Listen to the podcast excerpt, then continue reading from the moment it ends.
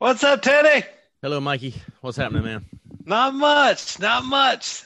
That's a pretty big microphone you got there. Yeah, it makes me feel more important. I bet it does. you had a big day today? Oh my gosh, yes. Uh, between um, a very full schedule and my dog's escaping today mm. and uh, all that kind of stuff. Hey, you just disappeared on me. Oh, did I? Yeah. Sorry about that. It's all right. Um, you know, the dogs I spent four hours yesterday trying to secure up the yard so they would never escape again, and they did it in one day. So that's pretty impressive. Not smarter than a dog. Oh my gosh! I wish I had the tenacity of my dogs. Is what I wish I had. Where they where do they go when they get out? Oh, they just I mean, like today, they almost got all the way to the office today. I mean, they were literally were I like a less than a quarter of a mile away from here. I live like a mile and three quarters away from here. So it's just Oh, that's awesome. Yeah. Well, I mean, it, it is. It's amazing, is what it is. I just can't imagine how um, they can pull that off. You know, it's just one of them that digs out. The other one just goes along for the ride. Just follows. Happens. Yeah. Yeah. So, um, just fun, fun, fun. Is it raining down there? I have no idea. I've not been outside since lunch. Um, Come on, really? Yeah, I hadn't. Uh, when I came home, when I I know it was raining earlier today, but you know, then it got it got better. Um, but I don't know. It may be raining for all I know. Um, yeah. So when we gonna play poker? When's that supposed to happen? I don't know, Ted. You, I hadn't done anything since I threw it out there, and you said yes. I haven't done anything else. The uh, I don't know. I'm kind of jonesing too, aren't you? I'm looking forward to it. Yes, yes, I am. Uh, I was talking with a, a guy last Thursday, a guy named Bobby McGraw, who's a pastor at Sugar Sugar Hill Church up there in Atlanta, and um, I was asking him about if his friends have been doing kind of like what our friends have been doing to us. He goes, "Oh yeah," he said, "They're just you know, why can't y'all pull this off in Georgia? Like we have any control over this?" Right. You know? So yeah, I need to get that ball rolling again. I've sort of let myself get overwhelmed with uh, end of the year stuff. Uh, the the school is starting back, and you know we're trying to. I'm trying to change up that business uh, class, and you know we intended to spend a good bit of time trying to incorporate better telehealth initiatives yeah. at the school. And gosh, those breaks just go so fast, and you just all of a sudden you're back in the the swing of things and you got a whole new group of students in and trying to remind them of the processes. For instance today um, you know the so the students that are there now the fourth year students that are there yeah. are uh, they've been on externs right? And they're really close to graduation. So they come back to the school and they know everything. Uh, but what i forgot was is we use CompuLink at the school so it got upgraded while they were gone. Oh. So, you know, we've had a few months with this upgraded version and the buttons are in different places and you got to click the three dots instead of the the dash or whatever was there before. But they're all they've all been using different EHRs and now they're back and CompuLink is different. And then we've got this new telehealth process which they've not seen yet. Um, so anyway, it's it's it's it reminds you of how rusty people get when they go and they're good, right? They've learned a lot of things. They yeah. are a lot smarter than they were last time you saw them, but uh, they're also stupider because because of the things that uh, that have changed while they were away that you just forget that they don't know.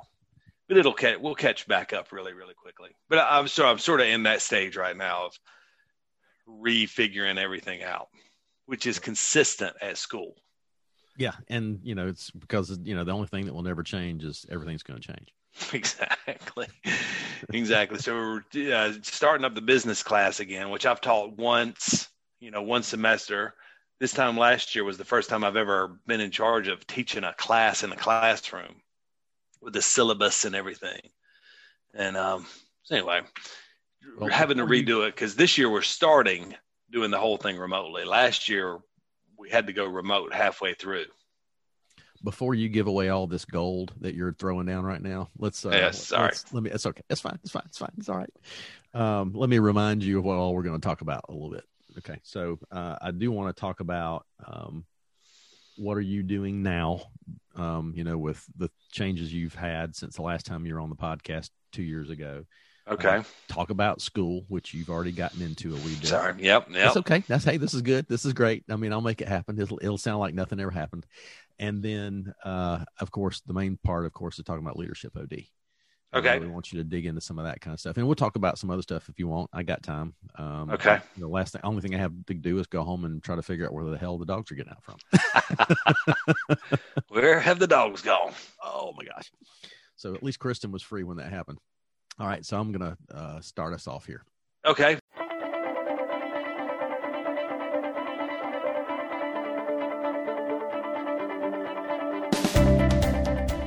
Welcome to the Vision of Leadership podcast. I'm your host, Ted McElroy. This podcast is dedicated to helping you find your wins, have a better quality of life, and become the best leader you can be. Hey, have you subscribed to this podcast yet? Don't miss an episode. They're worth every single thing you paid for them, which is nothing because they're free. I invite you to subscribe to the podcast by hitting the subscribe button. Give us a rating and a review on your specific podcast player. This helps us with our podcast rankings and makes it easier for people to find us.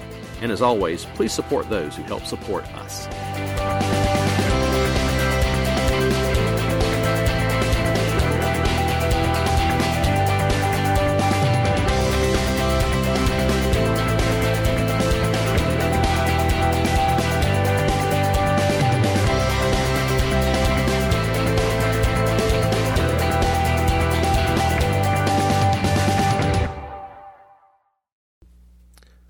On episode 102 of this podcast, Chris interviewed Justin Kwan, Michelle Andrews, and Richard Ruth.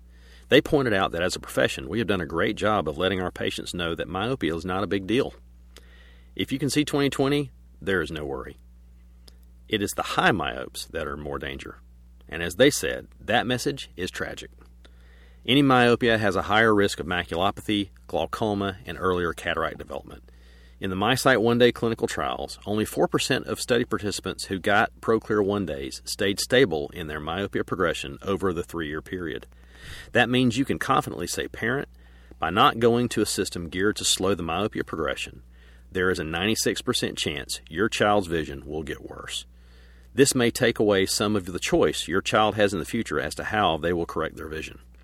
Choice, not fear of the disease associations with myopia, is what best resonates with parents when it comes to myopia control for their children. And with Cooper Vision's MiSight One Day, we now have an FDA approved single use contact lens to lessen the progression of myopia in our patients. Contact your Cooper Vision representative to find out more about MiSight One Day contact lenses. Hello and welcome to the Vision of Leadership podcast with Ted McElroy. Uh, today I have my dear friend and idol, Mike Rothschild, a great American. Uh, you've heard me talk about him many times. You've heard him on the podcast before with Chris Wolf.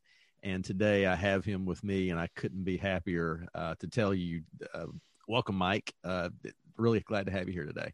Thank you, Ted. I've been uh, listening to your podcast. I appreciate you getting me uh, into podcasts and understanding where they how they work and how to get it on my phone. And I've really loved what you and Chris are doing with it, and really am honored to be here today. Well, I got to tell you, it is it's a lot of fun doing this. I've I've often said that basically what this turns out into is like an hour's worth of ten thousand dollars worth of, of uh, consulting for free. You know, so that's always really nice. Yeah, yeah, yeah. Well, you're really good at it. I've I've enjoyed listening to it, and you can tell that you and Chris both are just very natural conversationalists. You know, you you know how to ask the right questions and and get people digging into what they're most interested in. It's um, I really enjoy listening to y'all. I've got to say that sometimes is kind of challenging because I'm the kind of person, as you well know, that just wants to start talking and saying things. So for me to sit back and ask questions and just wait is uh, sometimes it's a little tougher than it looks. I'll have to say, but uh, but thanks again, and I really appreciate and and thank you for the kind words because again, this is a lot of fun and I really enjoy it. Well, you can So- tell.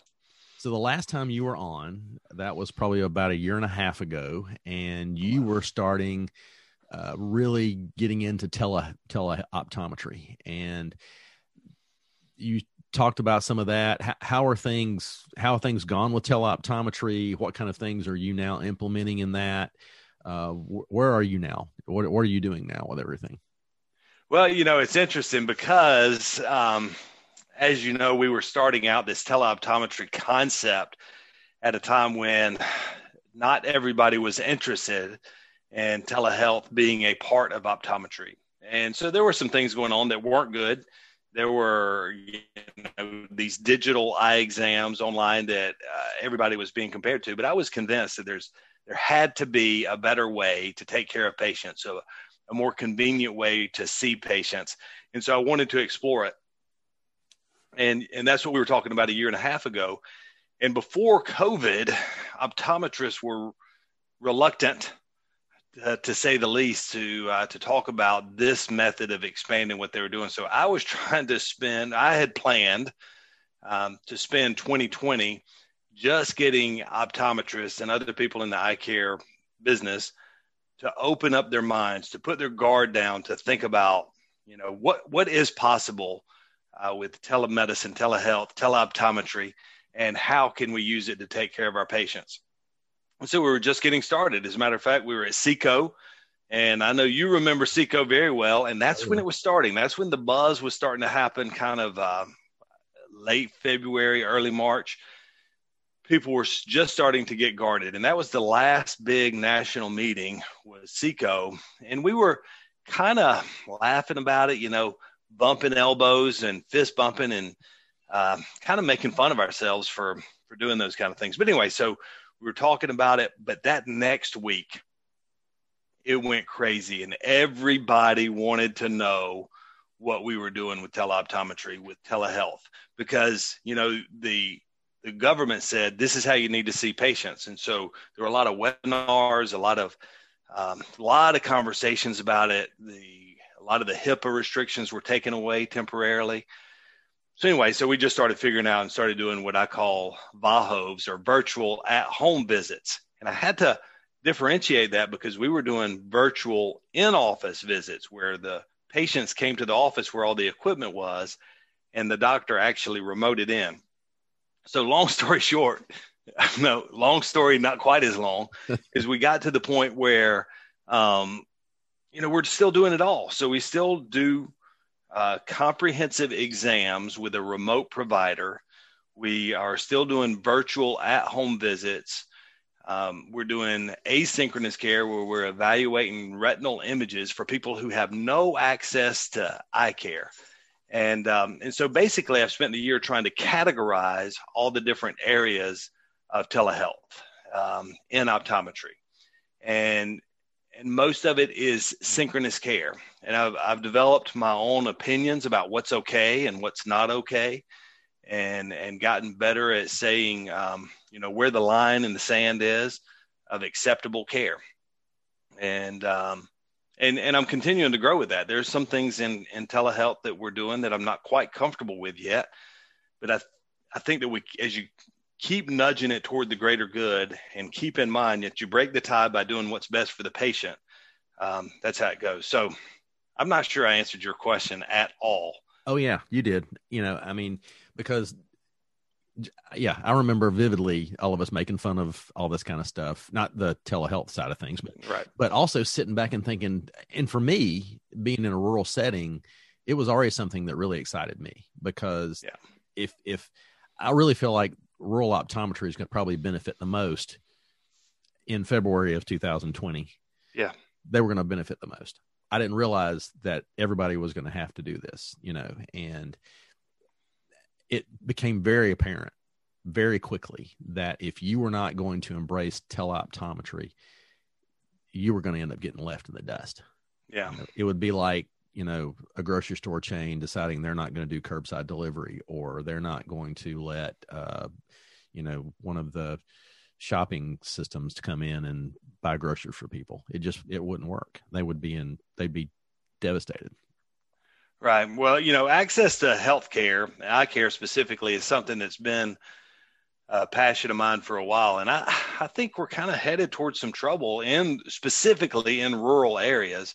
But it's not just limited to that. It's also poverty causes some of these uh, in inaccessible healthcare uh, situations that um, I'm really anxious to find ways to to make that better. And a lot of the reason that there's trouble getting to healthcare providers is because of how good healthcare is, specifically eye care. And so we've kind of gotten into a situation where we've created an all or nothing situation related to eye care. So you can get full comprehensive digital uh, eye exams with great questionnaires and look for everything that could possibly go wrong with your eyes or nothing. And uh, there's there's just got to be a better delivery system than that. so I'm that's the root of what I'm trying to um, accomplish in the this half of my career. I think. So where do you feel like those answers are going to come from? Is it going to be just more experimentation? Is it going to be um, who's who's going to come up with these answers? You and me, I guess, right? I mean, I think all of us, Ted, are going to have to work together to come up with the answers to those questions. And um, and there's not just one answer, but I think the first thing we've got to do is give a real good, honest look at ourselves. The um, I tell you what, I, what I have learned. This is the this guy, you know how you have those patients that just kind of teach you lessons uh, and you remember them, even though it's a little thing and they weren't out to teach you a lesson, but, um, but they did something or they said something to you and it really made a big impact on you. With this new practice, this teleoptometry practice that we started, this was before COVID. Again, we're trying to increase access to care. And, and we, what I found is, is there are a lot of people who are, um, are a little embarrassed that they have neglected their health care and now they've got significant health problems. And there was this man who was in his mid 50s. He was recently diagnosed with diabetes and um, not very well educated and, you know, had neglected his health for almost all of his life. I'm pretty sure he was a smoker and, you know, his sugar went up to 600 or something and he wound up in the emergency room diagnosing with diabetes and now they're saying okay now find your primary care doctor and go get your eyes checked. And so the, our office other than this emergency room visit was the first really the first significant uh, entry point into a non-emergency healthcare setting. And we throw an, a computerized tablet at him and say okay fill this out with all these addresses and these big words asking if you've ever had hypertension or hypercholesterolemia or any of those big things. It's hard to say. Um, and, and so I realize there's no sense in that. There's no sense in, now that's a great questionnaire. It's very thorough. It's very complete. It uh, screens for a lot of different things, but it's also intimidating. And that one little thing, how many people have turned away because they're intimidated by registering for an eye exam. I bet it's a lot. Yeah, lots. I'm sure it is. So, you know, there's the spectrum of what you can do with this platform is, I wouldn't say it's limitless, but it almost is. I mean, you can get in as small or as big as you wanted to with this. So let's say somebody is looking at just kind of dabbling. I know that's a dangerous thing to do, but they're just wanting to sort of try it out. What, where do they start? What do they, what do they do first? You're talking about teleoptometry in general? Yeah, just teleoptometry in general. So, so I think that there's two ways that you can dabble, and one of the ways you've probably already been dabbling with to begin with, and so I call it supportive uh, telehealth. And so, what that means is anything that you do remotely that assists you with an in-office visit. So, for instance, if you email a, um, a history form to a patient and ask right. them to fill it out online before they come in, that's telehealth, isn't it? So you're you and the patient aren't in the same place. They're completing information via technology. I just did air quotes. I'm not sure if this is going to. Yeah, they saw that through the airwaves. the um, so through technology and um, and you're and it's supporting what you're doing in person. Same could be done if they send a picture of something for their eye. But anyway, something supportive, just sort of work that into the process. And then you're, you're limiting maybe the time that they're in the office. So during the pandemic, uh, which is still going on, anything that you can do, you can do a case history over the phone, um, via Zoom or, or any other thing that you're doing to decrease the amount of time that they're in there. Now you've got to coordinate yourself better right? You got to change your processes. Um, you got to adapt how you're doing things for that to be effective. But if you do it, it'll be a whole lot better. And if you do it and get good at it, you can make your office a lot more effective. So add some sort of supportive uh, telehealth to the process. And then the other thing is uh, VAHOs, any kind of virtual at home visit um, that you can how just explore every time you you know, spend a day in the office and just think, could I have done this via Zoom?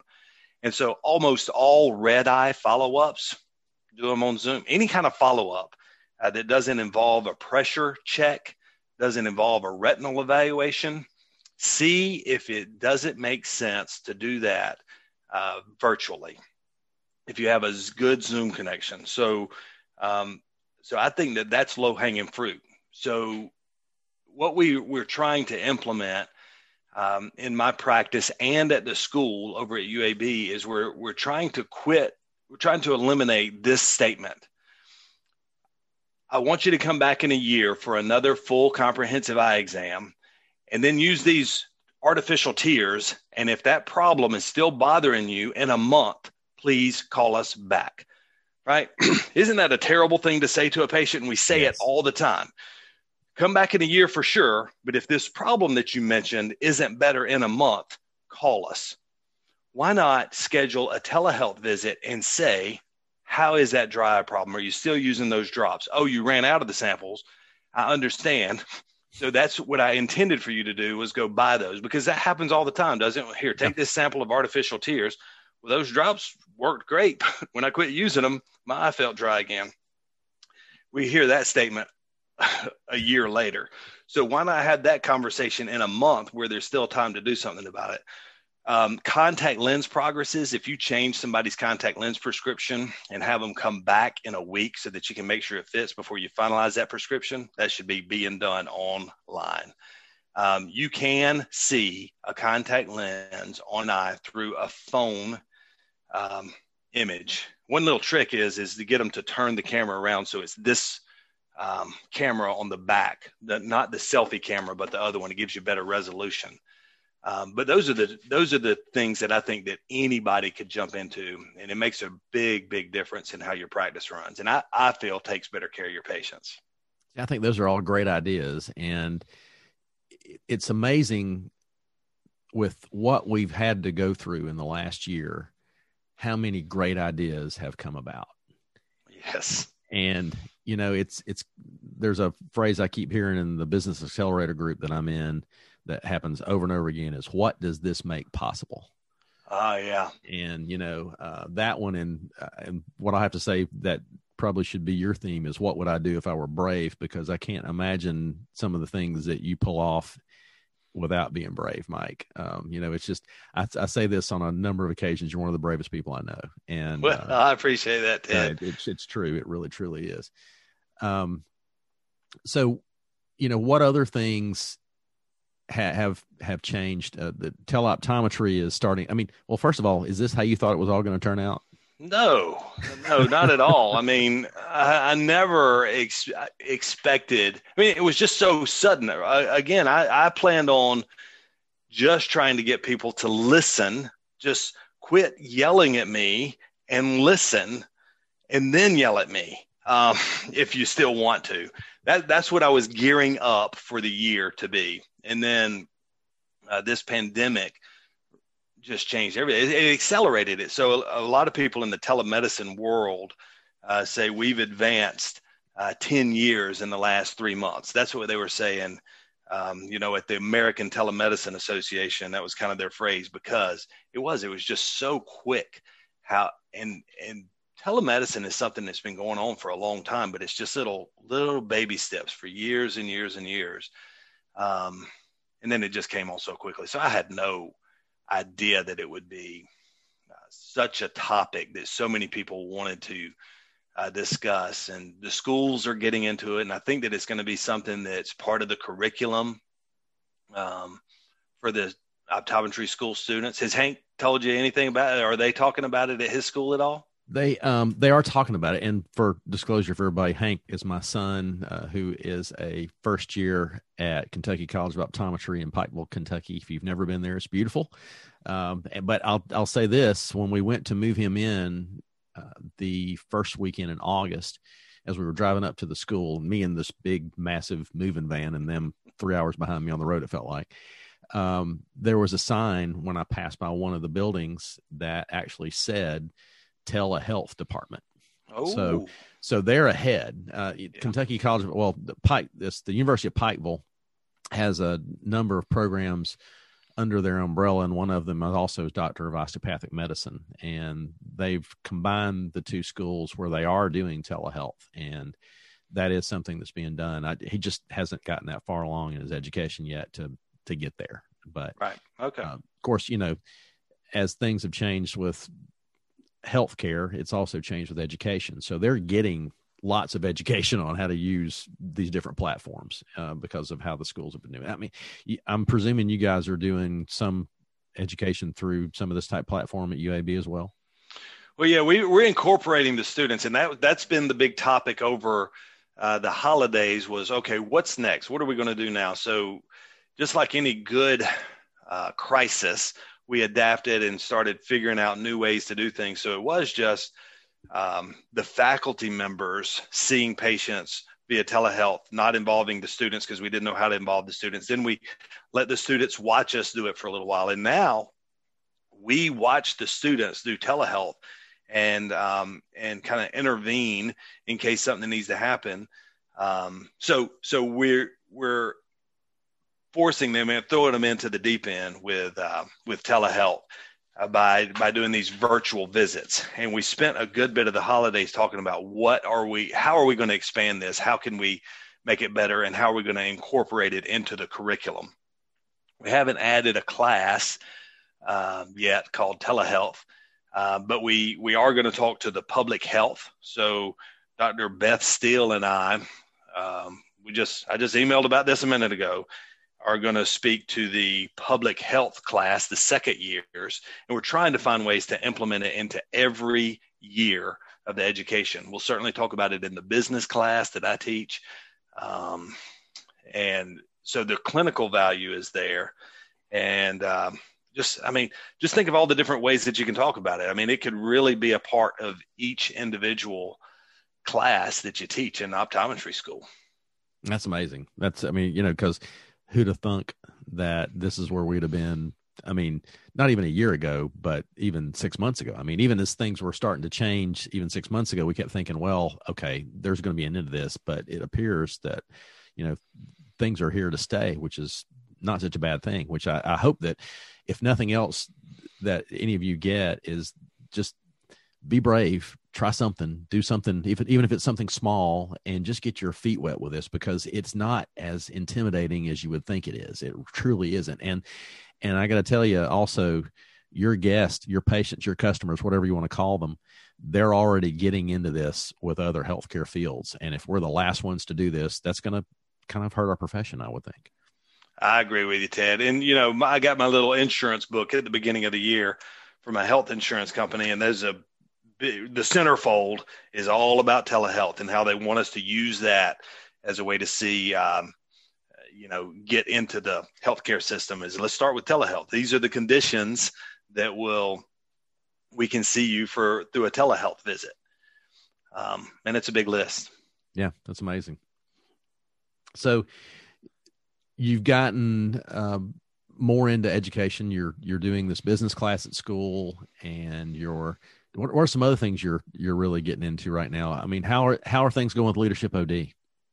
So Leadership OD is going great. You know, we um, as you know, Ted, we've we've had a meeting every January for the last nine years called the Executive Retreat, and it's really the showcase event of Leadership OD.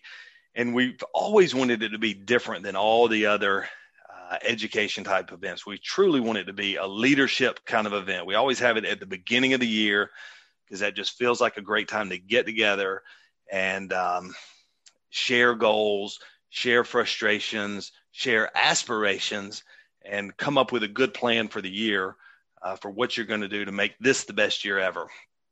And so we've done it in unique places, but it's it's a meeting.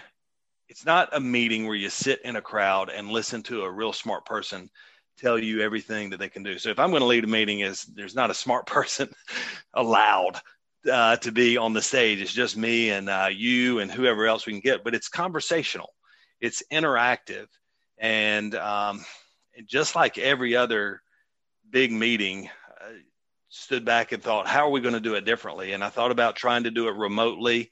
It's people count on it, and people need this uh, reset button, as I like to think about it. And so we started debating how can we make this meeting happen um, and still be meaningful. And that's where we came up with the plan to to do it differently. So you know, there's interest level. So you know, people are uh, thinking about it. I'm trying to get into more of a routine with Leadership OD. Um, it's never been an organization to give you all the answers. It's an organization to um, understand kind of what's going on out there and facilitating ways so that we can help each other share um, and support and take care of each other. You know, one of the things I, I see with Leadership OD, it's it's more of a sort of a group coaching type kind of program because you have these wonderful people in the room with you that are, I mean, you may have made this some the assessment that you know the smart people there are lots of smart people including you that are in there. But the fact is everybody in there i think is truly trying to be the dumbest person in the room. But you i mean and the reason i'm saying that is because you can you can tell by the questions that are asking. There's no kind of of uh, feeling of greatness when the, some of these questions are being asked. It's very vulnerable questions, you know, that they're they're truly concerned about what's going on with their practices, what's going on with their life, what's going on with the team that they work with. And the questions that get asked are coming from a place of of really wanting to find out what the best answer is. Absolutely. You know, it's I think that Leadership OD does a better job than any other organization to keep asking a question until you get the real answer. And it's about breaking down barriers. Like you said, everybody's trying to be the dumbest in the room. And that's a great way to put it because what you're trying to do is is let people be vulnerable, which is a word I've heard you use before, Ted, and and understand, um, just really get to what matters. Some people advise to keep work and your personal life separate, and that's such nonsense. I mean, there is so commingled, uh, especially when it's a profession that that cares so much about people. So anyway, so I think that it that we're really good about continuing to ask and ask it in different ways until the truth comes out and um, about what's what matters most you know and it's different for everybody there's no one answer for anything in eye care um, you know some of the things that we see when we're through leadership od is one of the services we provide is a on-site retreat for you and your staff and the pandemic certainly has quietened that down but but I don't think there's a better way than stopping what you're doing day to day work, going off site and figuring out, digging deep into what's really going on.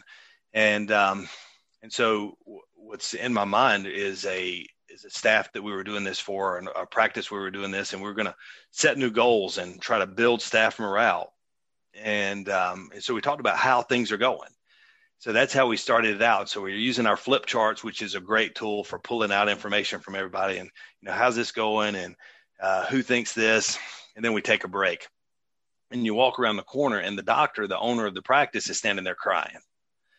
And she's crying because everything that the staff has been saying is uh, was really kind of a dig at her. It was stuff that was going on that um, she was trying to implement that they were saying that they didn't like and um, and that's the kind of stuff that you don't see unless you let people start opening up and talking. And that's the kind of environment. I'm not saying we try to make everybody cry, but it happens a lot. And it happens a lot because you get down to a rawness of of what you've been fighting and something that you've been putting up a barrier.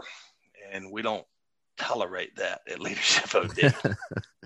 Maybe tolerate's a strong word. Um, we we uh, we encourage, or you encourage the you know people getting really involved in this conversation. And you know, the funny part about a lot of those kind of conversations is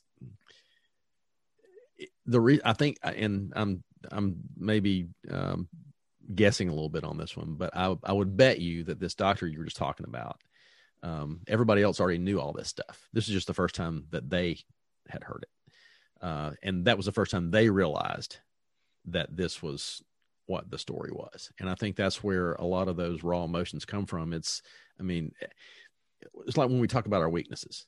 Everybody else already knows what your weaknesses are. You're the last one to find out, you know. And so as soon as you can figure it out, you can go on with your life and now, you know, stop worrying about all those weaknesses and let somebody else do that. You deal with your strengths and stay there.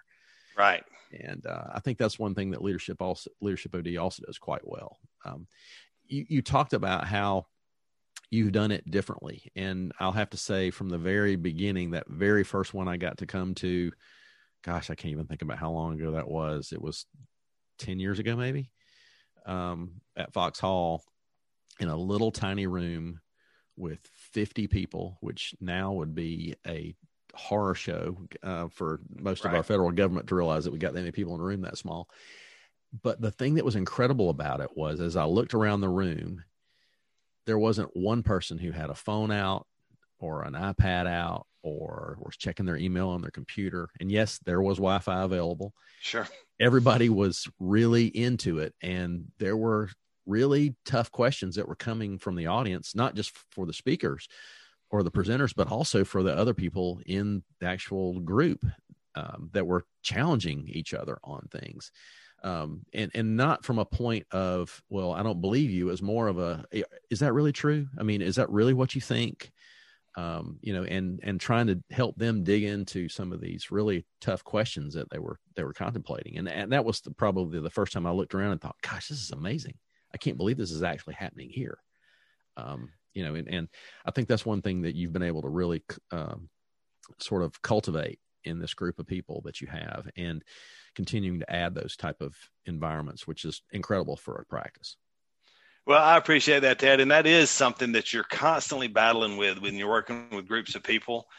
Is you know you're battling for attention, and and the the competitors for attention just get more and more creative in the ways that they sort of steal from it. So, what I constantly pray for when I'm working with anybody is an opportunity to wait uh, to say anything until they're ready to receive, to, um, to be able to create situations that where they are ready to to get that right. So um, so just using different techniques so that um, you don't give people a lot of information that they don't need. You don't try to get everybody the same uh, piece of information, but create situations so that there's interest, true, genuine interest, and thirst for whatever um, people are talking about. And uh, most of the time, people have got their own answers. They just need help sort of uncovering them.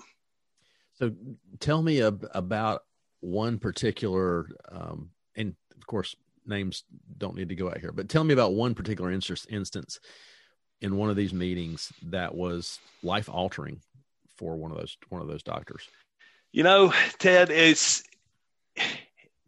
you never know what's life altering while it's happening, it turns out.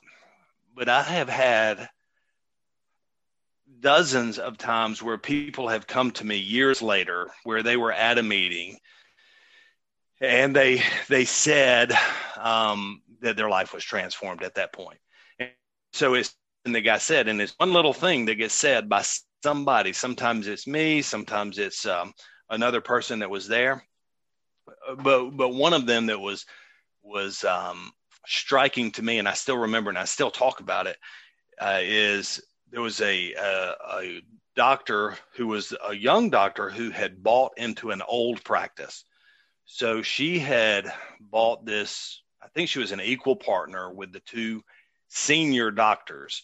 Uh, and by senior just meant old, right? Because they were all equal, but they had been there longer. And so she called them the senior partners and she called herself a junior partner. And she was doing most of the work and she kept calling her uh, partners senior partners. And she, somebody else in the group pointed out, you know what? By calling yourself a junior partner, you degrade yourself. You need to quit doing that. She said, You're right. And so she quit doing it. But you know how habits sometimes break. So a couple of times she called herself uh, a junior partner, and she said, "Part." This guy said partner, and just kept correcting her until the habit was broken.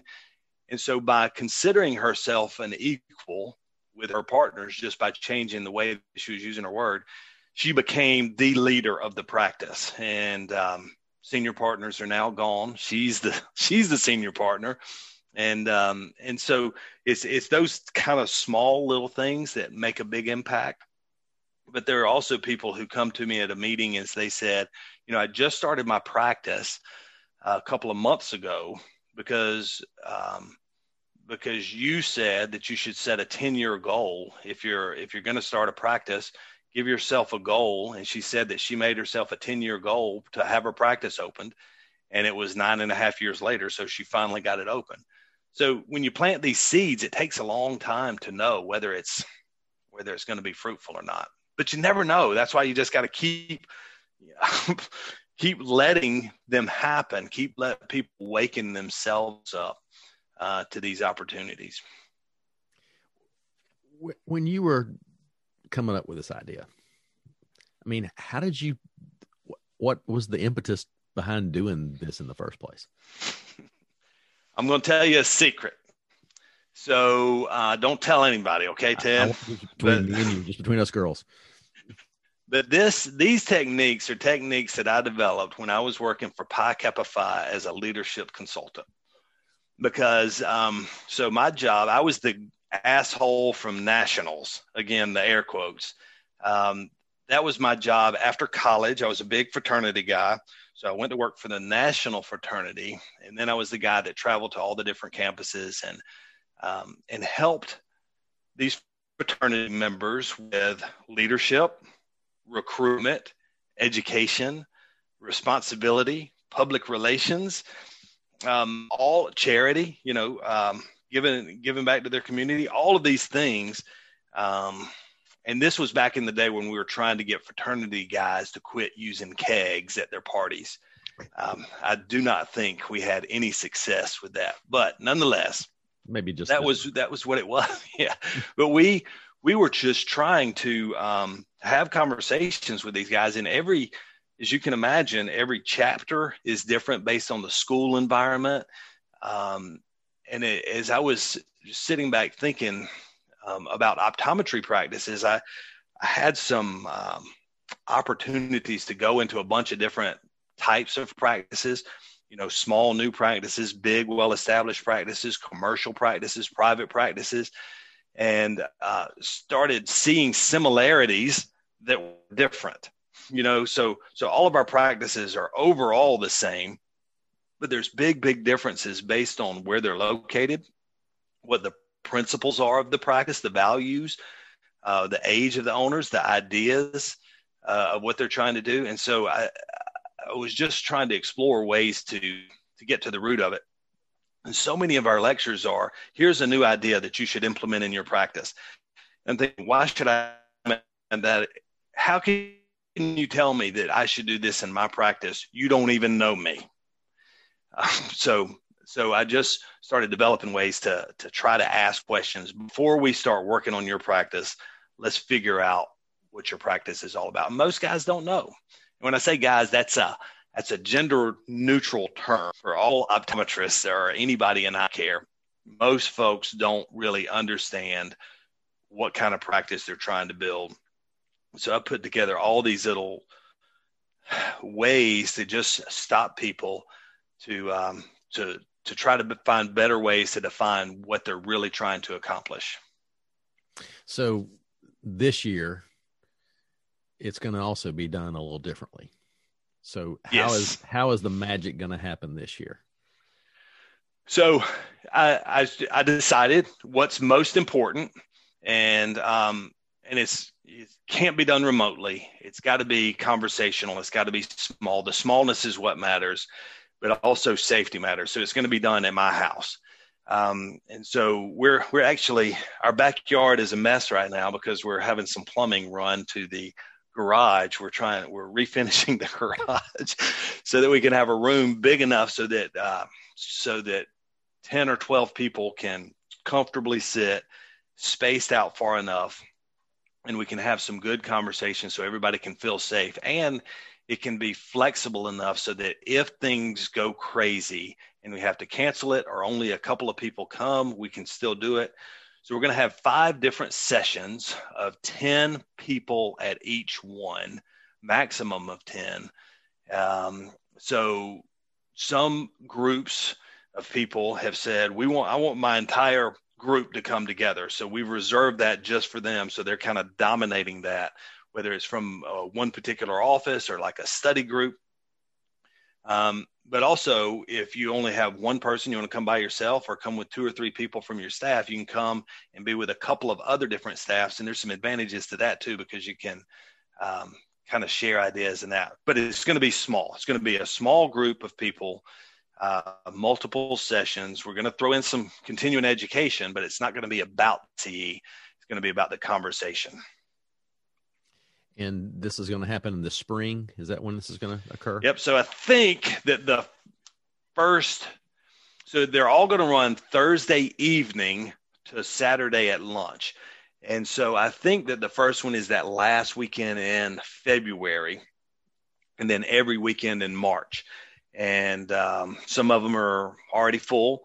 And so, so yeah, it's going to be. It's still kind of the first big meeting of the year. They're the air quotes again, um, because it's not going to be a big meeting at all. But um, but it's kind of the organization meeting before the big CE meeting start up, uh, but delayed a little bit. Well, uh, we'll make sure we get the um, link in the in the show notes so everybody can see what what that's all about because Perfect. they have an opportunity to take a look at this because I I can tell you of of of the many times I've had a chance to sit around with a bunch of our colleagues these some of these moments have been some of the most special in my entire career and it's not just because of what it does for my business it was also because of what it did for me just personally. Well do you mind if i turn it on you ted a little no, no, bit yeah. So you mentioned um, you know, you were asking me, you know, what are some of the impactful moments um, through the leadership OD events, and then you just mentioned that you you've had some yourself. So say this is harder than it feels, but do you remember a specific moment at a leadership OD event that um, that changed things for you? Yeah, I do. Um, we were. It was probably. I guess three years ago, we had uh, a bunch of us had come up there, and this was sort of a it wasn't really impromptu, but the but the way the process, you had an idea of the direction you were going to go, and one of our dear friends, Mark Kapperman, was doing devotional in the cabin that you two were staying in, and he was talking to you about this thing he had in his mind uh, called the Kapperman Cross, and part of that was looking at different zones of your life. And uh, and I, I, apologize I can't remember exactly what all the zones were, but it, you basically what you did was you talked about all the things that you describe all the things you do during your week is what it basically came down to, and all the labels that you were labeled with, and write all those down. And then you took this cross and you talked about, you know, these are the things that were really give you energy. These are the things that are kind of, you know, you're you're kind of good at it, you enjoy it, but you know it's not really making any money for you. And these are the things that over here that you are um, not so good at, but you're wanting to find out more about it. I, am I'm, I'm probably butchering it, but the the two that I really remember is the ones that the the stuff that really promotes for you, and at the very bottom was the stuff that just is just you'd rather gouge your eyes out than do this kind of stuff, whether it makes money for you or not. And um, so we we went through this and then we sort of at the end of it you took all that information home that evening this was on i believe thursday night and then came back on friday and had us all stand in a circle and we were exactly opposite our exact opposite person of of what we had sort of had put down there.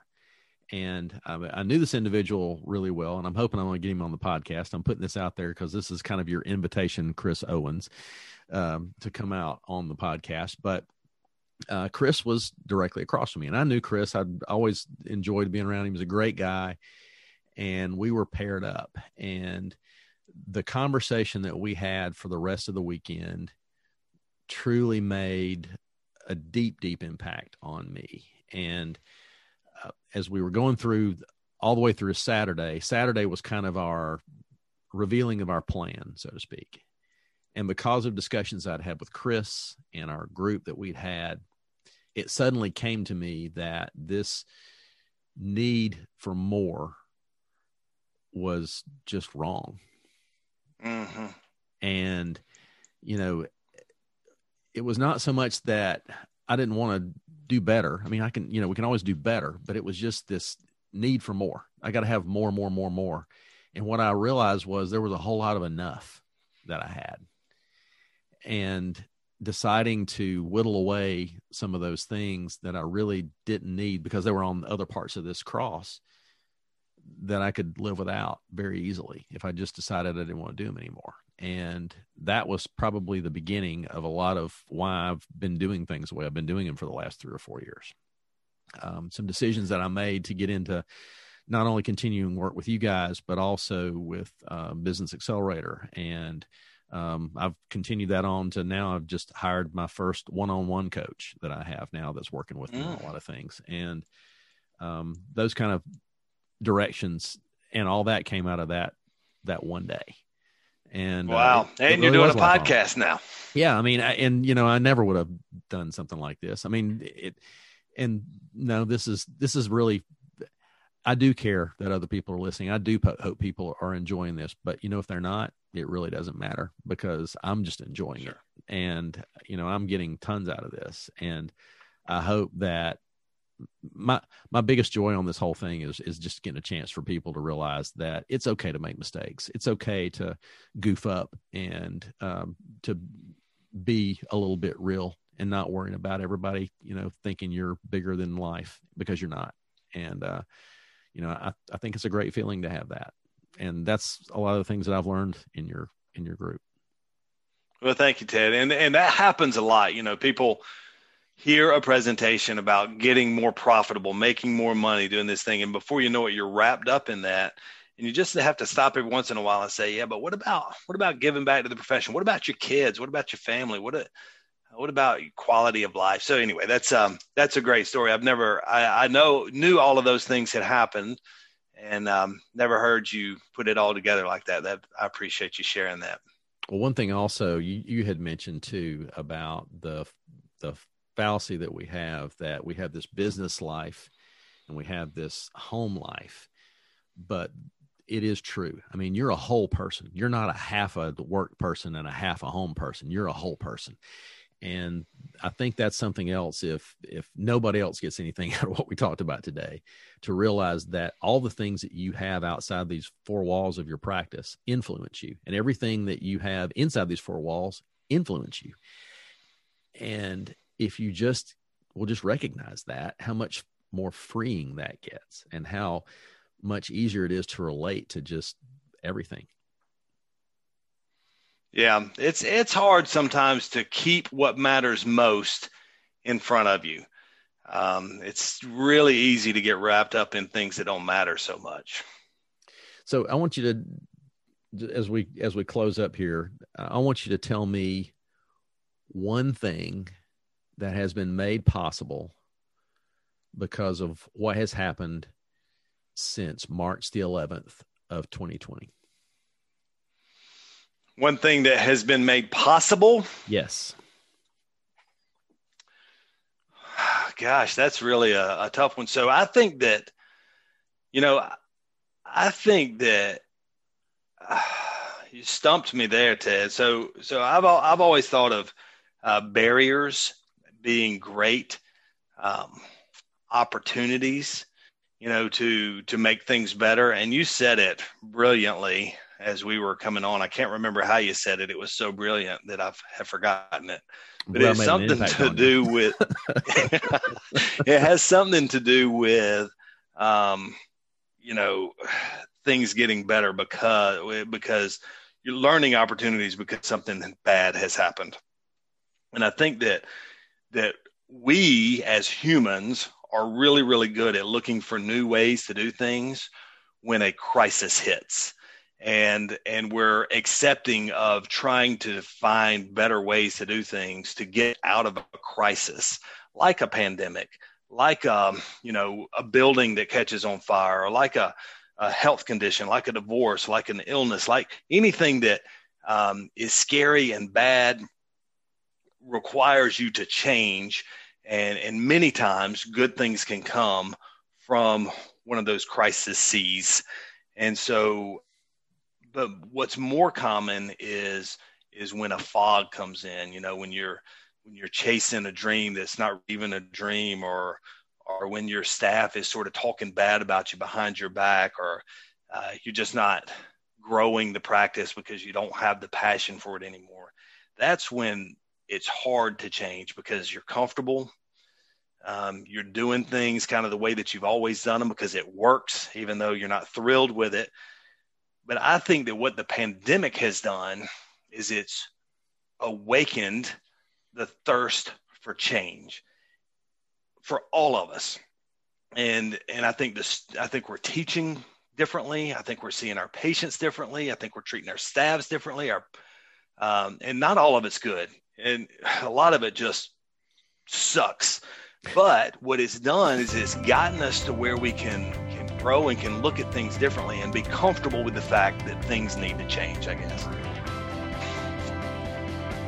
That's probably not at all what you were looking for. Probably looking for something more concrete, but I think it's more of an abstract attitude toward being willing to try new things.